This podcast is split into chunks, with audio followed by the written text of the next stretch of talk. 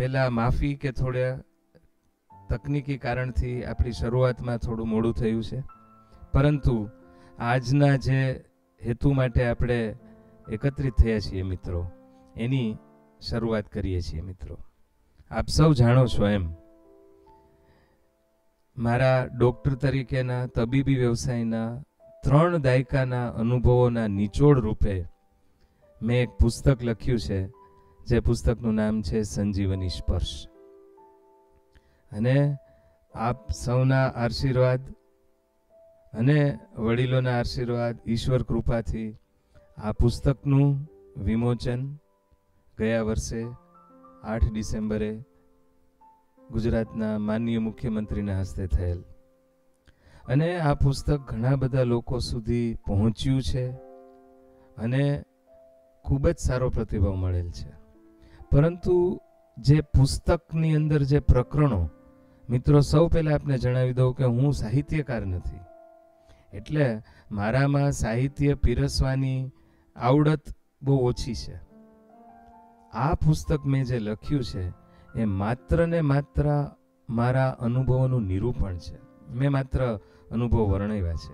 અને એટલે મને એમ લાગ્યું કે આવનારા થોડા સમય સુધી દર શનિવારે આ પુસ્તકનું એક એક પ્રકરણ હું આપની સમક્ષ વાંચીશ. અને મિત્રો, મને જણાવતા આનંદ થાય છે કે આ પુસ્તકના તમામ પ્રકરણો સત્ય અનુભવો ઉપર આધારિત છે. ભાવિનભાઈ, નમસ્કાર. સત્ય ઘટનાઓ છે.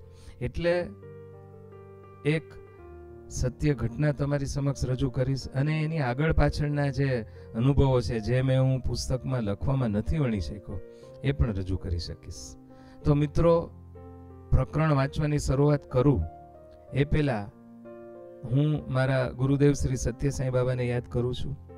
કારણ કે મને ડૉક્ટર બનાવવા માટે પ્રેરણા જ્યારે શ્રી સત્ય સાંઈ બાબાએ આપેલ, ત્યારે મને જણાવેલ કે જો કોઈ ડૉક્ટર તબીબી વ્યવસાયને આધ્યાત્મિક દ્રષ્ટિકોણથી અપનાવે, તો સૃષ્ટિના સંચાલનના અદ્ભુત રહસ્યો ડૉક્ટરની સામે આપોઆપ ખુલી જાય છે. અને એના માટે મને મારા ગુરુએ બે જ વસ્તુ કહેલી. હેમાંગીબેન કમલેશભાઈ, સ્વાગત છે આપનું. કે પ્રેમ એ ઈશ્વર છે.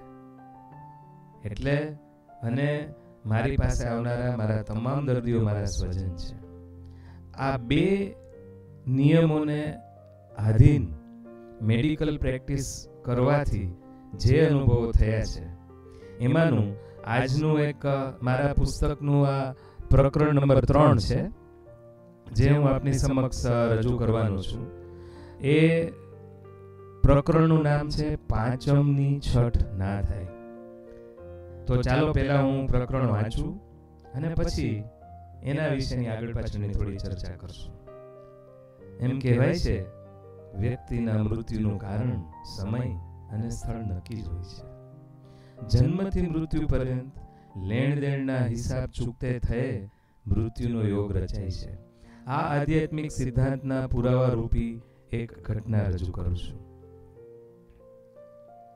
મારી નિત્ય ઓપીડીમાં રાહ જોતા દર્દીઓમાં સવારના સાડા અગિયારની આજુબાજુ એક ગંભીર દર્દી એવા મંગળાબેનને લઈ તેનો પુત્ર મારા ખંડમાં પ્રવેશ્યો. મંગળાબેનને ખૂબ ભારે તાવ હતો. હૃદયના ધબકારા અનિયમિત હતા અને લોહીનું દબાણ ઘટી ગયું હતું. દર્દીની સ્થિતિ અત્યંત ગંભીર હતી. મંગળાબેનને બચપણમાં થયેલ રૂમેટિક તાવને કારણે હૃદયનો વાલ સાંકડો થયેલ હતો. પ્રાથમિક રીતે મંગળાબેનને હૃદયના વાલ ઉપર ગંભીર પ્રકારનો ચેપ, જેને મેડિકલ ભાષામાં ઇન્ફેક્ટિવ એન્ડોકાર્ડાઇટિસ કહેવાય તેવું જણાતું હતું.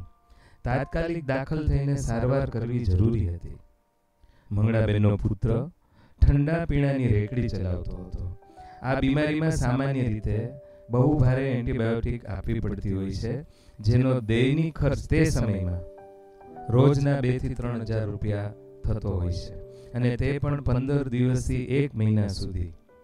મંગળાબેનના પુત્ર પાસે પાંચેક હજાર જેવી વ્યવસ્થા હતી. મંગળાબેન તબિયત બતાવવા આવ્યા, તેના આગલા દિવસોમાં જ એક શિક્ષિકા ઇન્દુબેન મને જરૂરિયાતવાળા દર્દીનો ઉપયોગ માટે અમુક રકમની સહાયની વાત કરી ગઈ. આ શિક્ષિકા ઇન્દુબેનની વાત આ પુસ્તકના અન્ય પ્રકરણમાં કરે છે. મારી દેખરેખ હેઠળ મંગળાબેનને મેં ગોંધિયા હોસ્પિટલ રાજકોટ ખાતે જનરલ વોર્ડમાં દાખલ કર્યા. સારવાર ચાલુ કરી. હળવામાં હળવી, ઓછામાં ઓછી ખર્ચાળ એવી એન્ટીબાયોટિકથી સારવાર કરી. શરૂઆતના ત્રણથી પાંચ દિવસ તબિયત ખૂબ જ નાજુક તબક્કામાં રહી. મંગળાબેન બચશે કે નહીં? તે નિર્ણય કરવો મુશ્કેલ હતો. પરંતુ મંગળાબેનના પુત્રને પૂરી આશા હતી અને મને ઈશ્વરમાં પૂરી શ્રદ્ધા હતી. ચૌદ દિવસની સારવાર બાદ મંગળાબેનની તબિયત સુધરી ગઈ અને તેમને હોસ્પિટલમાંથી રજા અપાઈ. આ સારવારથી વાલ ઉપર જે બાજેલો ચેપ હતો એ સંપૂર્ણ નાબૂદ થઈ ગયો હતો. પરંતુ વાલ તો હજી સાંકડો જ હતો. મંગળાબેનને કાર્યરત કરવા આ વાલને બલૂન વડે પોળો કરવો જરૂરી હતો, જેને માટે બીએમવીની સારવાર જરૂરી હતી. આ પદ્ધતિને બીએમવી કહેવાય છે, જેમાં બલૂન વડે વાલને ફૂલાવી અને પોળો કરવામાં આવે છે. આ પ્રકારની સુવિધા એ સમયે રાજકોટમાં ઉપલબ્ધ નહોતી. આ સારવારનો ખર્ચ અમદાવાદની ટ્રસ્ટ હોસ્પિટલમાં આશરે પચીસ હજાર જેવો થતો હતો. મંગળાબેનના પરિવાર માટે આ શક્ય નહોતું. મંગળાબેનની જ્ઞાતિમાંથી તેમના આરોગ્ય નિધિ ટ્રસ્ટમાંથી રકમની સહાય મેળવવામાં મેં માર્ગદર્શન આપેલ અને આ રકમ મંજૂર થઈ ગઈ. અમદાવાદ ખાતે ગુજરાતના ખ્યાતનામ હૃદયરોગ નિષ્ણાત ડૉક્ટર મિલન ચક, કે જેઓ મારા પરમ મિત્ર અને ગુરુ છે, તેમની પાસે મેં મંગળાબેનને મોકલ્યા. મિલનભાઈએ પોતાનો નિશુલ્ક સેવા વડે આ ઓપરેશન સફળ રીતે પાર પડ્યું અને મંગળાબેન ખૂબ જ આનંદિત થઈ અને રાજકોટ પાછા આવી ગયા. ત્યાર પછી નિયમિત રીતે મંગળાબેન મારી પાસે ચેકઅપ કરાવી જતા. તેમનો પરિવાર ખૂબ ખુશ હતો અને મંગળાબેન ઘરકામ પૂર્વવત કરવા માંડ્યા હતા. તેમના ચહેરાની ચમક અને તેમના પુત્રનો સંતોષ એ મારા માટે બહુ જ આનંદની વાત હતી. આ રીતે લગભગ દોઢેક વર્ષ પસાર થયું. છેલ્લા બે મહિનાથી તબિયત સારી હોવાને લીધે મંગળાબેન મારી પાસે આવ્યા ન હતા. મેં એક દિવસ સવારે વર્તમાન પત્રમાં શ્રદ્ધાંજલિમાં મંગળાબેનનો ફોટો જોયો. આ બાબત મારા માટે આંચકારૂપ હતી. મને થયું, મારા આ દર્દીનું મૃત્યુ મારી જાણબાર કેવી રીતે થયું? શ્રદ્ધાંજલિ જોઈને હું ખૂબ વ્યતીત થયો. જ્યારે મેં અન્ય સમાચાર વાંચવા છાપાના પાના ફેરવ્યા, ત્યારે એક સમાચાર પર મારી નજર પડી. એ સમાચારમાં જણાવ્યું હતું કે મંગળાબેન રસોઈ કરતા હતા ત્યારે ગેસનું સિલિન્ડર ફાટવાથી મંગળાબેનનું તત્કાલ મૃત્યુ થયું હતું. આ સમાચાર વાંચી હું ખૂબ જ દુઃખી થઈ ગયો અને મને નીચે મુજબના સવાલો મનમાં ઉદ્ભવ્યા. પહેલી વાર મંગળાબેન મારી પાસે આવ્યા ત્યારે તેમની તબિયત ખૂબ જ નાજુક હતી અને તેમનું મૃત્યુ થઈ શક્યું હોત. બીજું, સાવ હળવી દવાઓ અને બહુ જ ઓછા ખર્ચે સારવાર અપાય હોવા છતાં તે સમયે તેઓ સાજા થઈ ગયા. ત્રીજું, આર્થિક રીતે પહોંચી શકાય તેમ ન હોવા છતાં અન્ય દાતા અને જ્ઞાતિની સહાયને કારણે તેઓ ઓપરેશન કરાવી શક્યા અને દોઢ વર્ષ જેટલું સારું જીવન જીવી શક્યા. હવે આ સવાલોમાં આધ્યાત્મિક સિદ્ધાંતોના રહસ્ય છુપાયેલા છે. મંગળાબેનનું આયુષ્ય, મૃત્યુનું કારણ અને સમય નક્કી હતા. તેથી પહેલી વખત તમામ વિપરીત સંજોગો હોવા છતાં તેમનું આયુષ્ય બાકી હતું. તેથી તેઓ બચી ગયા. આ ઉપરાંત દાતાઓ ઇન્દુબેન, જ્ઞાતિ અને ડૉક્ટર મિલનભાઈનું મંગળાબેન માટેનું ઋણાનુબંધ બાકી હતું. અને આ બધા જ સંયોગો પૂરા થાય બાદ જ મંગળાબેનનું નિમિત્ત અકસ્માત મૃત્યુ હતું અને તે થયું. તો મિત્રો, આનાથી બીજો કયો પુરાવો જોઈએ છે? આધ્યાત્મિક રહસ્ય સમજવા માટે. મારી કારકિર્દીમાં આવા અનેક પ્રસંગોને કારણે ઈશ્વરમાં અને ઈશ્વરની સૃષ્ટિના સંચાલનમાં, સંચાલનના કાનૂનમાં મારી શ્રદ્ધા અતૂટ છે. મિત્રો, તો આ પ્રકરણમાં આપણે જોયું, આપણા ઋષિમુનિઓ, આપણા શાસ્ત્રોમાં આ ત્રણ વસ્તુ બહુ સ્પષ્ટ રીતે કહેવામાં આવી છે કે આપણે સૌ એકબીજાના સંપર્કમાં, એકબીજાના લેણ દેણ અને ઋણાનુબંધના ભાગરૂપે મળીએ છીએ. અને જેવા લેણદેણ પૂરા થાય છે, અથવા જ્યાં સુધી આપણા ઋણાનુબંધના લેણદેણ પૂરા નથી થતા, ત્યાં સુધી આપણે મુક્ત નથી થઈ શકતા. બીજી વસ્તુ, કે મૃત્યુનો સમય, સ્થળ અને કારણ નિશ્ચિત હોય છે. જે આ કિસ્સામાં આપણે જોઈ શકાય છે. એક ડૉક્ટર તરીકે હું આપને કહું કે મંગળાબેનની સારવાર જે મારા ડૉક્ટર મિત્રો હશે, એને કહું તો સાવ સાદામાં સાદી એમ્પીસિલિન જેન્ટામાઇસિન નામની એન્ટીબાયોટિકથી સાવ ઓછામાં ઓછા ખર્ચે મેં ઈલાજ કરેલો, કારણ કે આર્થિક પાસું બહુ મહત્વનું હતું. પરંતુ ત્યારે મંગળાબેનનું આયુષ્ય હતું, એટલે સાવ હળવી સારવારથી પણ ગંભીર બીમારીમાંથી તેઓ બહાર આવી ગયા. કારણ કે ઇન્ફેક્ટિવ એન્ડોકાર્ડાઇટિસ એ ખૂબ જ ગંભીર બીમારી છે. તો સાવ હળવી દવા સાવ ઓછા ખર્ચે એમને બચાવી શકાયા, કારણ કે એમનું આયુષ્ય બાકી હતું. બીજું કે મંગળાબેનનું દાતાઓ, જ્ઞાતિઓ અને મિલનભાઈ સાથેનું આગલું ઋણાનુબંધ હતું મિત્રો. એટલે આમાંથી ઊભા થયા પછી પણ સારવાર માટે આ એમના ઋણાનુબંધ પૂરા કરવા જરૂરી હતા.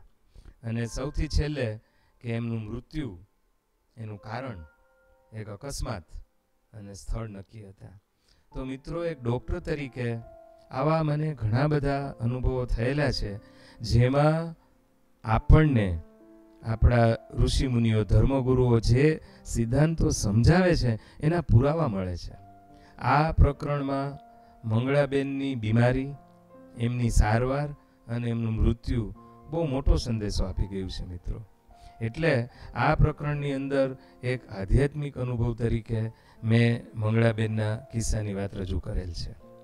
મિત્રો, દર શનિવારે આપણે બસ પંદરથી વીસ મિનિટ માટે જ એક પ્રકરણ માટે મળશું. અને મને જે અનુભવો થયા છે, એ આ પ્રકરણ વાંચી અને આપ સૌની સાથે એની ચર્ચા કરશું. આ તબક્કે એક વિનંતી છે. આ પ્રકરણ સાંભળ્યા પછી, આ ચર્ચા સાંભળ્યા પછી, આપના જે કંઈ વિચારો હોય, એ મને તમે પછી પણ મેસેજ તરીકે મૂકી શકશો.